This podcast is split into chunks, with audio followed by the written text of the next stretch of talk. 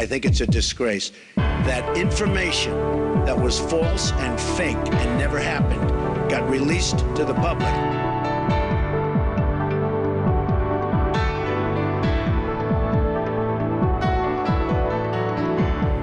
Hej och varmt välkommen till podden Sjuka fakta. Podden som med hjälp av landets främsta experter lyfter och väger sanningshalten i myter som rör kroppen och vår hälsa.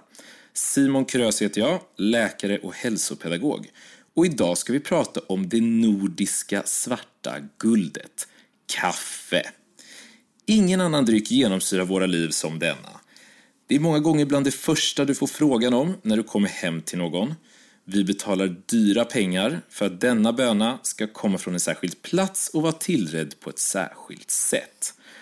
Många av oss kan inte starta sin dag utan att hälla i sig denna mörka, lite lätt beska dryck sådär på morgonkvisten. Sverige är därtill i världstoppen när det kommer till kaffe per capita. Det är faktiskt bara finnarna som överträffar oss. Och vi smyger in dess betydelse med kaffepauser, kafferep, kaffebröd och kaffekask. Men vad är kaffe egentligen? Är espresso bättre än latte? Är det farligt att dricka för mycket? Eller är det rent av nyttigt? Bertil Fredholm heter den man som ordentligt har grottat ner sig i kaffets effekt på kroppen. Han presenterade sin avhandling 1970 vid Karolinska institutet i Stockholm, blev 1977 professor i farmakologi, alltså läran om läkemedel. 2003 blev han ledamot i Kungliga Vetenskapsakademin och 2004 blev han ledamot i Karolinska institutets Nobelkommitté. Tung merit. Bertil, välkommen hit! Tackar, tackar. Du, eh, hur står det till? Ja, det står bra till. Hur står det till själv? Jo, vars. Man ska, man ska inte klaga. Eh, väldigt mysigt här där vi sitter. Eh, utan att gå in på det för mycket så är vi i ditt arbetsrum och eh, bibliotek kanske. Mm. Eh, du Bertil, dricker du själv kaffe? Ja, det gör jag. Som, som nästan alla svenskar gör jag det. det det är den där, den där stora baljan på morgonen och sen så enstaka koppar eh, längre framåt dagen. Fast inte så mycket som jag gjorde när jag jobbade, för då var det ju hela tiden. Mm. Men hur, hur mycket dricker du då? Ja, nu dricker jag väl ungefär en tre koppar och sen så fyller jag på med lite gott grönt te mitt på dagen. Mm, blanda lite. Ja. Det är spännande. Vi ska komma in på lite där. Jag tror det blir någon fråga om te också. Ehm, men har, har, du någon favoritböna? Jag har, varit, jag har varit lite slarvig med det där faktiskt. Det är först på mycket gamla dagar som jag har upptäckt hur mycket som har hänt på utbudet av kaffe. Mm. Men det är nog egentligen några av de indonesiska kaffesorterna som verkar allra mest spännande mm. för mig. Ja. Men när du säger på senare år, då, då, eh, då tänker jag, vad, vad fick dig att börja med kaffe från början då? Jo, det var så att eh, jag gjorde då en avhandling eh, som handlade om eh, det sympatiska nervsystemets reglering av fettväv. Mm. Och eh, när man stimulerar de här nerverna så får man en kärlsammandragning och så eh, mobiliseras fettet ifrån fettväven. Det, det gör att vi får ut fett som behövs för, för eh, hjärta och för muskler och så vidare. Nå, jag kom på att eh, det antagligen var någonting mer som bildades här, någon slags hämmare som, eh, och letade efter vad det kunde vara och kom underfund med att det efter många om och men att det var adenosin. Och jag tyckte de där grejerna som jag hittade i fettväven var så intressanta så jag ville testa om det var likadant på andra ställen. Och sen när det var det så gällde det att ta reda på betydelsen av det och då gällde det att hitta en hämmare. Och då efter många om och men så hittade vi koffein och dess nedbrytningsprodukter. Och sen så var jag fast. Då var du fast i kaffet? Ja. har, har, har din kunskap om kaffe eh, under årens lopp påverkat hur du dricker, tror du? Nej, egentligen inte. Nej. Nej, det har det inte. Nej.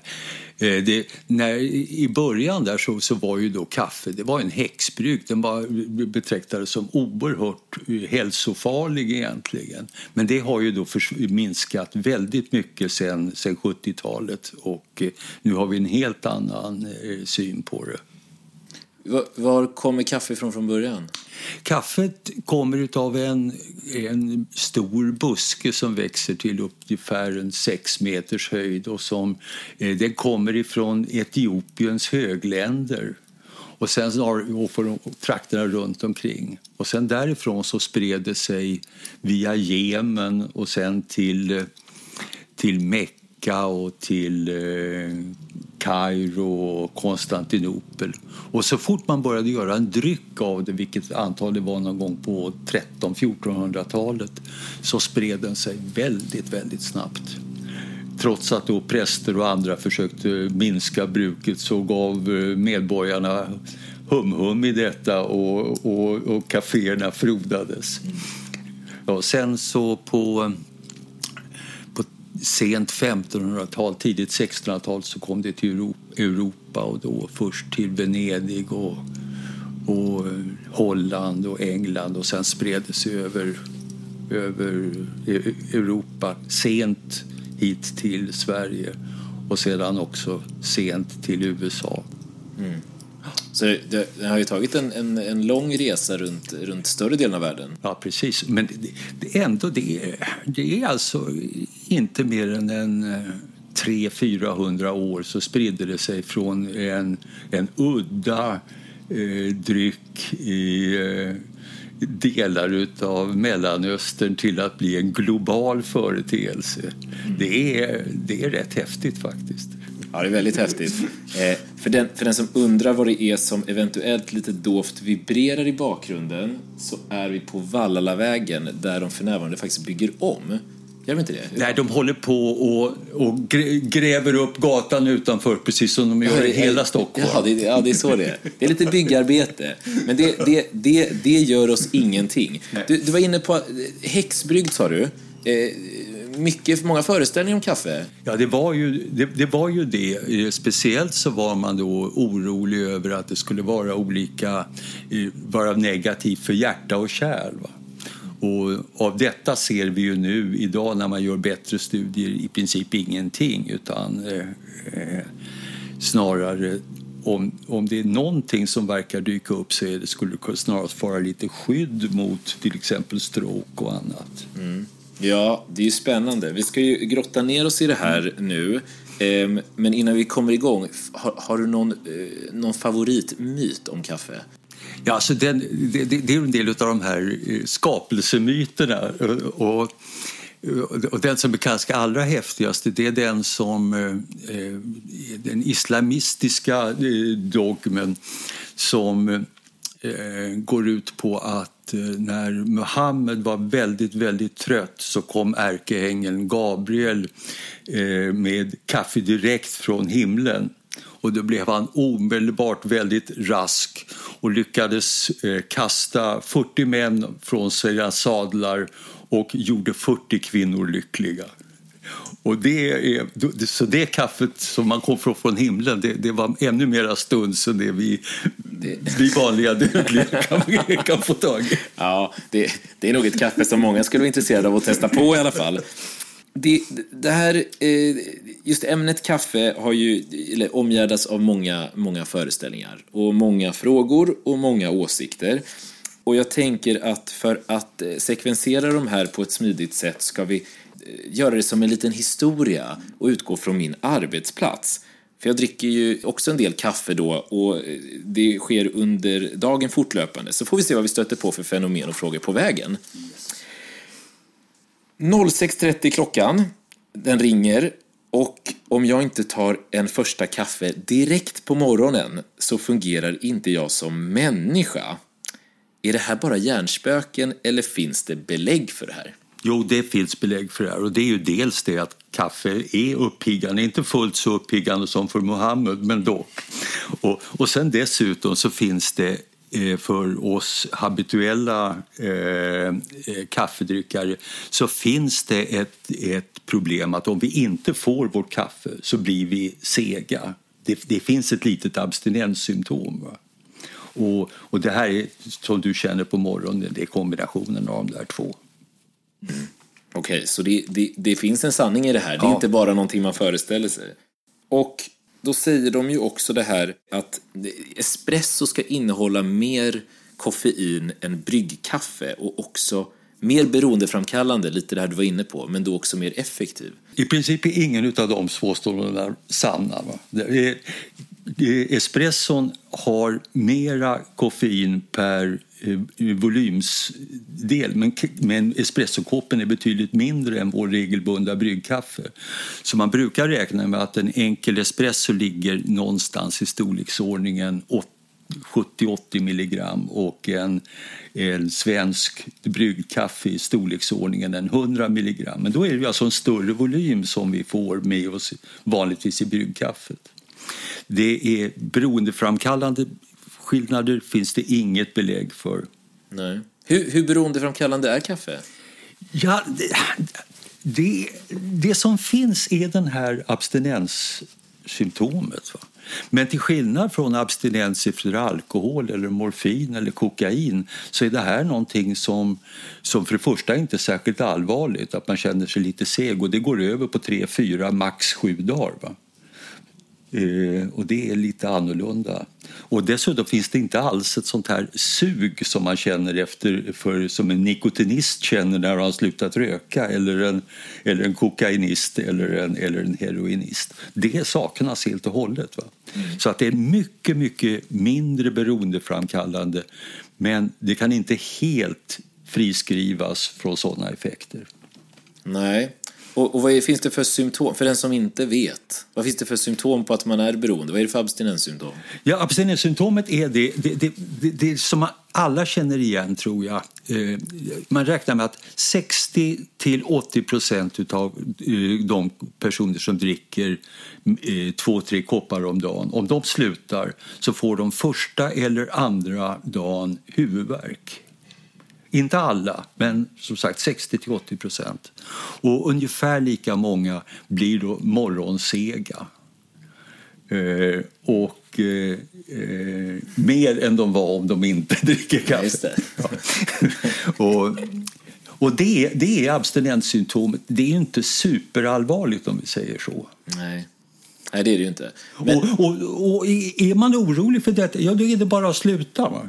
Och, och, man kan göra det lättare för sig om man då trappar ner sin, sin kaffekonsumtion. Mm. Just det, för då, då trappar man ner och så tar det några dagar ja. och så blir man kvitt det. Ja, precis. Men vill man bli kvitt det då? Jag kan inte se eh, att det är så hemskt mycket som man behöver oroa Men vi kanske kommer tillbaka till det så småningom. Vi kommer till lite frågor, men det är intressant för det är verkligen... Det finns ju ing... There's no such thing as a free lunch. Nej. Man tänker ju att om man är, lyssnar på det här och älskar kaffe mm.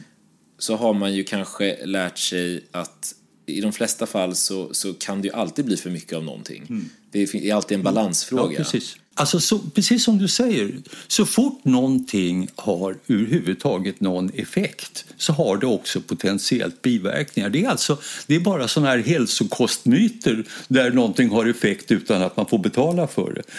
Eh, och, och, om någonting saknar biverkningar helt och hållet så kan man vara säker på att det inte har någon effekt heller. Mm. Det, det, det, är en bra livsregel tycker jag. Ja. eh, vi, vi eh, det är fortfarande morgon, så för att sammanfatta det här bara så egentligen borde jag ju ta en bryggkaffe istället för en espresso om jag vill bli piggare och få mer koffein i mig för att vakna till. Är det så? Det räcker säkert med det. Och tar du dessutom en dubbel espresso så är du på säkra sidan. Då är jag på säkra sidan. Då blir det en dubbel. Innan avresa, jag ska strax be mig hemifrån, så, så eh, finns det ju en föreställning om att man behöver dricka kaffe också i syfte att få igång magen. Annars så eh, tycker man inte att man får igång den större delen av dagen. Är ja. det fake news eller? Alltså, jag, det här vet inte jag. Jag, jag, jag, har inte... Jag känner inte till några hårda data om detta men det, är, det är tydligen vad en del säger. Ja. men, men jag vet inget om Nej, detta. men då är det kanske lite halvfabrikat. Då är det lite osäkert. Det är lite osäkert. Ja, det, det är också ett svar. Mm. Och det är bra med, tycker jag, med de här inspelningarna för att allting är inte så svart och vitt som många vill få det att verka utan det är alltid en balans. Jag kommer till sjukhuset i tid trots rusningstrafik och där är det första som händer den så kallade morgonrapporten. Då går vi igenom nattens händelser av betydelse för dagen, men Inte utan att först ta en kaffe. Då kan vi notera att min första kaffe togs för mindre än en timme sedan. Kommer det här nya kaffekoppen att ha någon mätbar påverkan på min kropp eller hade jag kunnat hoppa över den? Nej, den kommer nog att, eh, att plussa på lite grann. Det gör den nog faktiskt. Du kommer att, du kommer att höja din koffeinkoncentration i, i blodet lite mera på den här eh, andra eller tredje koppen. Mm. Och så blir jag som följd då lite piggare? Lite piggare. Om du, om du nu inte tillhör den här lilla minoriteten som eh, redan efter två koppar börjar känna sig hispiga och, och oroliga. För det finns en sån minoritet. Men de är, hur, hur liten är den minoriteten? Jag tror inte det finns inte några jättebra siffror på det men, men eh, troligtvis i storleksordningen ett par procent. Ja, det är så pass ändå. Mm. Hur... Men de dricker ju inte kaffe för de har kommit ifrån att de inte mår bra av det. Nej, just det, exakt. Mm. Och hur, hur länge stannar koffeinet i kroppen då? Ja, koffein elimineras i kroppen på, på det här sättet som nästan alla främmande ämnen gör. Att det är, går fort när man har mycket i kroppen och så går det långsammare och långsammare. Och därför pratar man om så kallade halveringstider. Hur lång tid tar det att minska mängden till hälften? Och den, för koffein är den i genomsnitt eh, fyra, fem timmar. Men det kan variera hemskt mycket. Så att det finns de som har en halveringstid på två timmar och det finns de som har det på, på 12 timmar. Nå, om, med, det, med det sagt så kan man då räkna ut att den sista kaffemolekylen den försvinner ur kroppen på cirka 12 timmar. Men man reducerar mängden till så att det inte längre har särskilt stor biologisk effekt på kanske 10 timmar. Någonting sånt. Okej, okay. så efter 12 timmar då har nästan var person som har druckit kaffe blivit av med det? Ja, tillräckligt mycket av med det för att man inte ska störas av Ja, det, men det, det, är väldigt bra. Det är intressant för vi kommer återkoppla till det strax. Det här morgonmötet rundas av dags för frukost. Och här bjuds det ju igen på en kopp, som det alltid gör på frukost. Lite kaffebröd på det. Och jag för en diskussion med flera av läkarna som är mer intresserade av hur man bäst tillreder kaffe. Och då kommer det upp en rad härliga påståenden och kommentarer. Och nu tänker jag att du sitter ju med i den här diskussionen, så du ska få svara på dessa mm, föreställningar. Mm, och då får du svara sant, falskt eller halvfabrikat. Mm. Och Och sen, vill du göra en liten utläggning kring något av påståendena får du gärna göra det. Gammalt kaffe smakar sämre. Absolut. Eh, och eh, aromämnena eh, avdunstar ur, ur bryggt kaffe, ja. Så det, det är absolut sant. Färskrostat smakar bäst. Yes. Ja. Färskmalet framför allt. Färskmalet. Mm. Det, för jag, varför jag frågar om just den här är ju för att jag har läst att det tar ungefär två veckor för aromen att sätta sig. Men det kan ju vara en myt som jag har åkt på, tänker jag. Alltså, jag, alltså, jag, vet inte av personlig erfarenhet, men enligt, enligt litteraturen ja. uh, om, om kaffe så avdunstar det ganska kvickt ifrån eh, ett, det, det nymalda kaffet. Mm. Så att eh, redan efter ganska kort tid så är doften mindre. Ja. Och för den som undrar så är det ju så att aromerna är det som bidrar till smaken också. Ja, så, att, ja, så att om den precis. försvinner så försvinner smaken. Då, då är den sant på den, att det smakar bättre. Eh, hela bönor är godare än färdigmalet. Ja, alltså att, att, att, att, det mal, att man maler det själv. Mm. Precis. Och det måste vara samma där. Ja. ja. Ljusrost är mildare för magen än mörkrost. Ja, det har jag också hört, men jag vet inte vad, vad, vad, bakgrunden är. Nej. Så det är ett halvfabrikat på den, det vet ja, vi inte. Frågetecken. Ja. Eh, alltså det bildas ju en hel del märkliga rostprodukter med hård rostning, så att eh, ja, det, halv, ja. halvsant kanske. Exakt. Eh, kaffe innehåller inga kalorier. Ja, det är inte sant däremot. Det, det finns eh, sånt som man kan eh, omvandla till energi i kroppen i kaffet. Falskt alltså. Mm. Socker finns till exempel. I kaffe? Mm. och sockerarter. Hur mycket? Hur många, kalorier, hur många kilokalorier per 100 gram? Svårt att säga. Jag har inte den siffran. Nej, men då skippar vi den frågan. Vi, vi glömmer den frågan helt enkelt. Dagen fortsätter och jag är väl mest förundrad över hur ett gäng läkare inte kunde vara intresserade av att fråga om kaffets effekt på kroppen, snarare än tillredningssätt. Jag lyfte detta med kollegan som är helt med på noterna. Hon råkar vara nybliven mamma och har hört att kaffe kan vara farligt för barnet. Och det här är ju hon såklart intresserad av. Är det farligt med kaffe under graviditet eller när man ammar? Ja, alltså det där är både hos djur och människor så är under graviditeten så blir kvinnorna mer känsliga för de negativa effekterna utav, utav kaffe och koffein. Så det är sant alltså. Så att man ska reducera mängden. Och det, det är mamman som mår illa och när mamman mår illa mår barnet illa. Så som gravid ska man försöka dra ner på konsumtionen? Ja, precis. Det är för att man mår sämre ute själv utav det. Just det. Och, hur- är det när man ammar då? För då går det alltså lite det, över i... det, det, där är, det där tror jag är en myt därför att eh, det blir så väldigt små mängder eh, koffein som kommer via bröstmjölken till, till barnet. Tänk på att innehållet i kaffekoppen har spätts ut med, eh, till 40 liter. Då får man eh, och innehåll som ungen får i sig ungefär lika mycket med en, en, en kaffekopp. Så det är en, det är en fyrtiondel av dosen ungefär.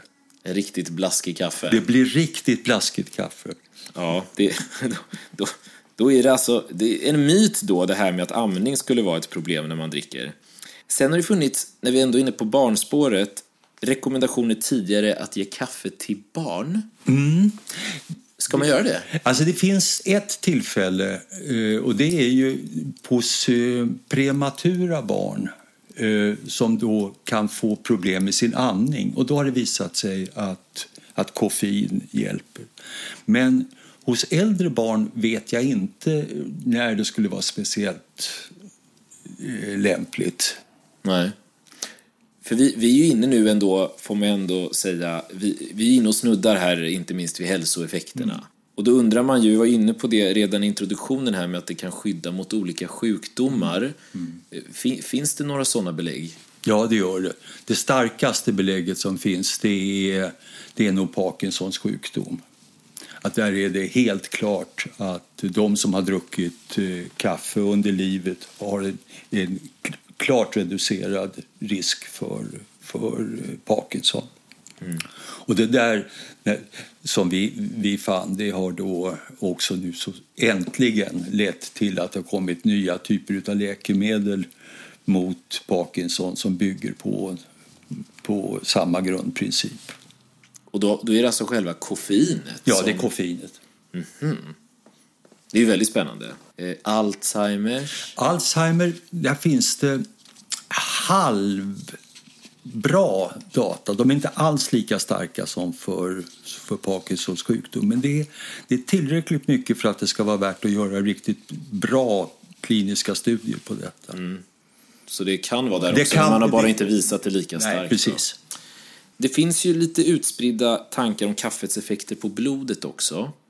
Och det är att det delvis skulle vara blodförtunnande och att det samtidigt skulle kunna leda till högt blodtryck. Ja, hög, koffein leder till högt blodtryck, speciellt hos, hos personer som aldrig har druckit koff, eh, kaffe tidigare. Då kan man få en, en blodtrycksstegring på kanske en 15 mm kvicksilver eller något sånt på en kopp kaffe. Men, där, men som sagt, är man, Eh, tar man koffein mer norm, eh, regelbundet då, då får man en höjning med någon enstaka millimeter kvicksilver och det är faktiskt fullständigt ointressant i sammanhanget. Det är, eh, det är skillnaden mellan att, att röra sig lite och att inte göra det. Ja, precis. Men, men, men jag tänker om det höjer blodtrycket, 15 enheter var inte så farligt, men kan, kan det vara farligt att dricka för mycket kaffe? Alltså det, man, man, man trodde det när, när jag började med koffeinstudier. Och, eh, och det varnades för, för eh, kaffedrickande hos patienter som, som hade svagt hjärta. Inom citationstecken ska läggas till här. De, de ser ju inte oss. Eh, Det är alltid så knepigt att tänka på det där. Ja. Men, men idag så tror man inte det? Nej, idag så finns det inte några eh, starka belägg för att eh, patienter med hjärtproblem bör vara för Inte ens när det gäller det som man har varit mest orolig för, är kanske att man har uh, uh, rytmrubbningar. Att det då skulle vara, men inte heller det hittar man nu några riktigt klara belägg för att det finns något farligt med ett, ett rimligt bruk av, av kaffe. Nej. Så även den som är lite orolig för hjärtat kan dricka med gott mod? Ja. Ja, men det, det låter ju faktiskt alldeles utmärkt. Vi går vidare i historien. Eh, magen kurrar, dags för lunch. Det är snabba puckar här. Eh, jag slänger i mig den snabbt och på väg tillbaka till avdelning frågar en kollega om hon inte vill ha en fjärde kaffe. Mm. Hon svarar att hon kommer bli skakig på handen inför eftermiddagens operationer om hon dricker mer, plus att hon inte kan somna på kvällen om hon tar en kaffe efter lunchtid. Däremot tar hon gärna en kopp te. Dessutom innehåller det mer antioxidanter, säger hon, vilket är bättre för kropp och själ. Jag svarar att jag har svårt att relatera då jag kan ta en kaffe precis innan sänggång utan större bekymmer. Vad, vad finns det för belägg för det här? Ja, det, här, det, här, det, här, det här är många sådana här saker som tåt, tåtar och drar i verkligen. Mm. Eh, om vi ska börja med en, en, som kom lite grann i en bisats så är det här med antioxidanterna. Mm. Eh, där vet jag inte om det egentligen finns några belägg för att te skulle, speciellt inte påste, skulle, skulle innehålla fler antioxidanter än vad kaffe gör. Det tror jag inte det gör. Och dessutom är det stora problemet att antioxidanter är det man tar till när någon någon typ av livsmedel inte verkar vara så farligt och kanske till och med nyttigt som broccoli och så vidare. Och så vet man inte varför och säger man att det beror på antioxidanter.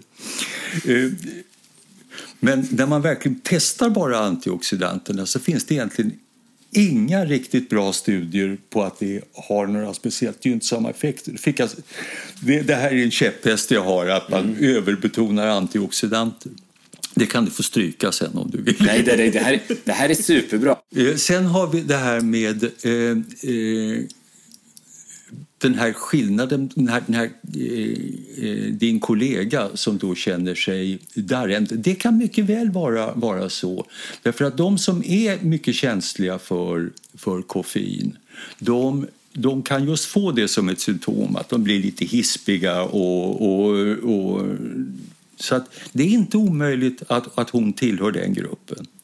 Sen tror jag hon tar miste om att hon tror att man skulle få i sig mindre koffein, vilket är det som ger de här effekterna, om man dricker te än om man dricker kaffe. Därför att teet innehåller ju också koffein. Så det som man kallar för tein är detsamma som koffein. Det är samma sak alltså? Det är samma sak. Vilken luring! Ja. ja. Eh, så då, då får hon i sig, men det här med att hon inte kan sova då? Ja, äh, där är det ju också, det vet vi ju att när det gäller sömn så är vi så oerhört olika. Alltså. Eh, det finns de som snarare inte kan sova om de inte får, uh, får sitt, sitt uh, kaffe. Så att, uh, och, och det här är väldiga individuella variationer. Mm. De som, de som har lite sådana här bokstavssymptom, ADHD-liknande, de kan alltså bli aningen mera lugna utav, utav lite kaffe och få, och få lättare att sova. De som inte har det kan vara tvärtom och så vidare. och så vidare. Mm. Det, det, det, ja, det, och det, man har inte sett någon, vem som är mer benägen att svara på det ena eller andra sättet? Ja, det, alltså det, det, här, det här är svåra studier att göra alltså därför att man vill då kunna dels undersöka väldigt många individer och sen så vill man hitta någon form av biomarkör. Va? Men man vet inte riktigt vad man ska leta efter. Så att den här, studie, den här typen av studier det skulle väldigt många efterlysa att de gjordes, men de är inte gjorda än. Nej. Nej, jag förstår. Men samtidigt, jag menar, de som känner att de inte ska ta kaffe på eftermiddagen för de inte så, då är det klart de ska inte ta kaffe på eftermiddagen. Det är ju inte svårare än så. Nej. Och de som inte störs av att ta kaffe efter, eh, efter kvällsmålet de kan ju fortsätta att ta kaffe efter kvällsmålet. Men man behöver inte rätta in hela mänskligheten efter sina egna speciella eh, egenheter. Nej, det... Utan låt oss få vara lite egna. Verkligen. Vi ska få vara lite egna. Dagen närmar sig sitt slut och jag ska gå och träna och har hört att kaffe ökar fettförbränningen och därigenom hjälper till med vikt, viktnedgång. Dessutom ska det vara prestationshöjande sägs det. Sant, falskt eller halvfabrikat? När det gäller prestationshöjande är det det för långdistanslöpning och liknande saker. Så att det är ingen slump att alla maratonlöpare och, och, och eh, fem, kilometer, fem mil skidor tar, tar kaffe den, den sista delen av sina lopp. Och det är sant. Eh, det också kan öka fettförbränningen lite grann men jag tror inte det påverkar dina, eh, din viktminskning i samband med träningen på, på något signifikant sätt. Nej. Men det är snarare så att koffeinet då gör, när man är trött av träningen, då kan du fortsätta lite till med hjälp av, Det är det de här energidryckerna gör. Va? Eh, du kan träna lite till. För de innehåller koffein nästan allihopa? Ja, precis. Och de innehåller ganska mycket koffein. Så man blir lite mer uthållig? Är det så det Ja, är? precis. Mm. Så skulle du säga att man om man vill få ut mer av sin träning så borde man eh, få i sig koffein eller? Nej, det vill jag inte säga. Nej, det, det, det lämnar vi till träningsavsnittet. Då har jag lämnat träningen, nyduschad och klar och nu ska jag iväg på middag med en tandläkare. Och vi går intensivt igenom dagens olika lärdomar, varpå han lägger till att det finns några ytterligare tankar om kaffe och tandstatus. Kaffe sägs minska risken för hål i tänderna för att det dödar bakterier som ger upphov till karies. Stämmer det? Jag undrar om det är sant. Det har säkert gjorts någon dålig studie där man har badat bakterier i, i kaffe men att från det dra slutsatsen, nej, jag säger det är inte sant. Nej, och man kan ju säkerligen eh, styrka eh, frågetecknet kring det här påståendet om man sen väljer att ha socker i kaffet. Ja, precis. För då, då, precis. då lär det väl inte Jag menar, vill man, vill man döda bakterier i munnen så är ju en nubbe betydligt effektivare. Mm. Då blir det nubb istället för kaffe. Sen, sen så nämner han att eh, de rekommenderar att man inte dricker kaffe ibland för att det kan missfärga tänder. Jaha. Vad säger du om det? Ja, jag vet inte. Nej. För nästan, fortsättningsmyten, eller föreställningen på det här är att man minskar risken för att det missfärgar om man har mjölk i kaffet. Att det skulle vara mindre syraangrepp. Men det vet vi inte. Det vet vi inte. Nej. Då sätter vi ett stort frågetecken ja, jag, på det här. Jag tycker vi sätter ett stort frågetecken. Ja, då, då får det vänta till dagen vi, vi har någon annan som vi frågade här om. Middagen övergår i en avslutande drink. Och då kommer vi till en väldigt spännande eh, fråga. Är det farligt att blanda kaffe och alkohol? Anledningen till att jag frågar är för att jag har dels fått frågan personligen, men att bisatsen är att man ska kunna känna sig mer nykter av kaffe under pågående rus.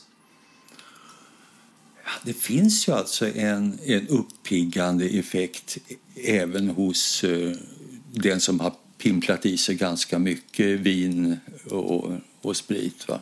Så eh, risk, jag kan se en liten risk här att, att folk efter att ha tagit en kopp kaffe inbillar sig att de kan köra bil.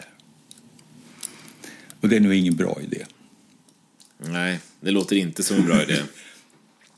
Och så, men kaffe och alkohol i andra avseenden? Ja, sen finns det, sen finns det en annan lite rolig aspekt på det hela och det är att eh, när man äter en, stor, en större måltid och dricker lite alkohol då, då måste levern arbeta. och Det betyder att det går väldigt mycket blod via tarmarna till, till levern. Och det betyder att det blir inte så mycket blod över till andra väsentliga delar av kroppen som ben och huvud. Så när man ska lätta på, eh, på sig från, från middagsbordet då hjälper faktiskt eh, kaffe till. Därför att eh, det här blodflödet som man får till levern eh, det minskas när man får i sig koffein. För det hämmar det adenosin som orsakar eh, leverblodflödesökningen. Så då eh, blir man alltså lite... Man blir lite alertare eh, efter måltiden utav, utav kaffet och det har vi väl känt lite till med mm. Och det är, det är inte, det är inget negativt? Så det är absolut, man ingenting, sig absolut ingenting negativt med det som jag kan se. Nej. Så en liten, en liten kaffe efter maten för att hålla sig lite pigg. Om man inte är som din, din kollega som inte kan sova då sen. Nej, exakt. Då ska man ju absolut inte ha det. Det kan man ju gott poängtera. Nu är klockan snart midnatt och det är dags att åka hem. Och allt kaffesnack idag har gjort att jag blivit kaffesugen en sista gång innan jag går och lägger mig. Men sen så erinrar jag mig att det är vätskedrivande och avstår. Har jag rätt eller har jag fel? Koffeinet är mycket riktigt vätskedrivande. Det är bara det att man får i sig den vätskan i kaffekoppen.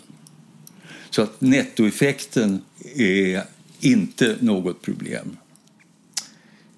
Okej, så det är vätskedrivande men jag har ingen anledning att oroa mig för att jag måste vakna på natten om det är så att jag tagit en kopp kaffe innan jag går och lägger mig. Jo, det, det kan det vara för du har fått i dig mera vätska. Ja, just det, i den koppen ja. Ja, ja, precis. Ja, men det är inte så att den Nej. driver på Nej. Eh, något nämnvärt utöver det. Det och dessutom, det, det är skillnad på att vara vätskedrivande och vara uttorkande. Mm. Du, du, du blir inte av med mera vätska för att du dricker en kopp kaffe. Du kan, det är möjligtvis däremot så att den vätska du ändå ska bli av med kommer lite tidigare. Men det leder ju inte till uttorkning. Nej. Så egentligen kan man dra det så långt som att säga att det är lika vätskedrivande som vatten? Ja, det är lite mera eftersom koffeinet har, det, det påskyndar alltså den, den vätska som ska ut. Men kommer inte torka ut det? Det kommer inte att torka ut det. Bra, då har vi förtydligat det. Vi, vi lämnar historien här eh, om min arbetsdag bakom oss.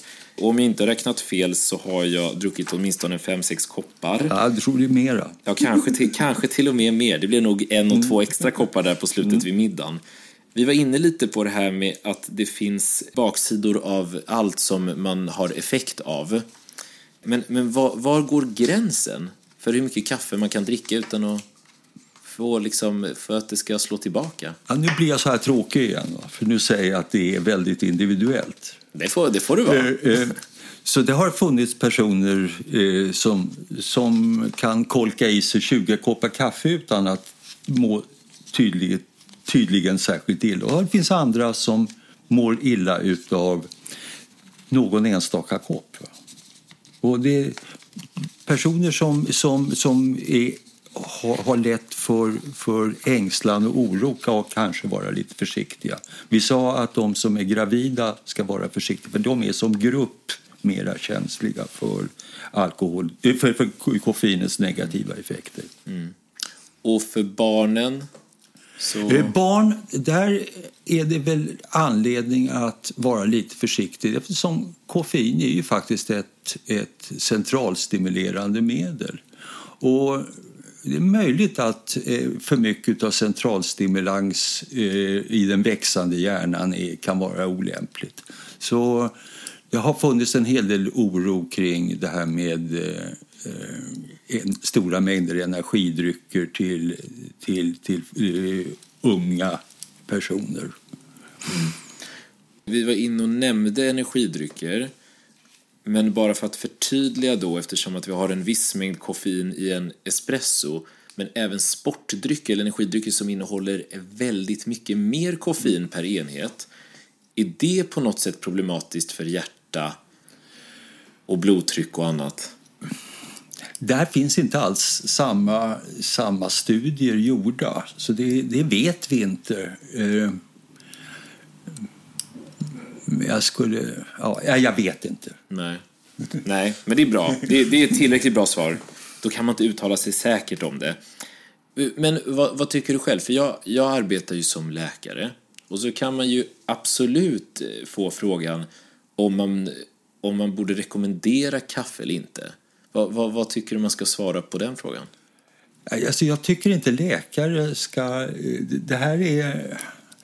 Jag tycker inte, det här är någonting som är del av vår kultur. Och nästan alla människor har varit exponerade för, för, för kaffe och kan hitta sitt sin eget sätt att förhålla sig till det här kaffet.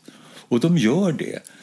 Eh, det finns de som konsumerar mycket, det finns de som konsumerar lite. Och jag tror att de i allmänhet har, har bra möjlighet att ta reda på de snabba effekterna av drycken.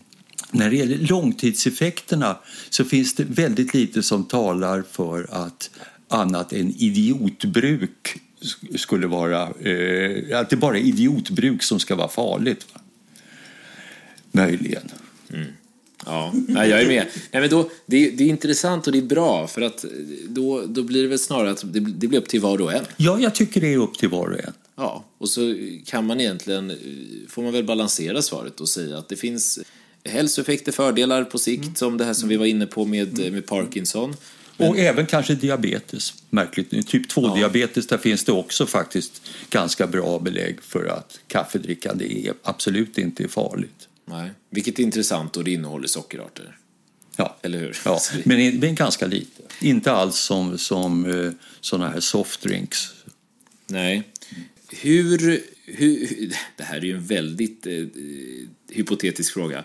Hur tror du att svenskar hade reagerat om kaffet plötsligt tog slut då?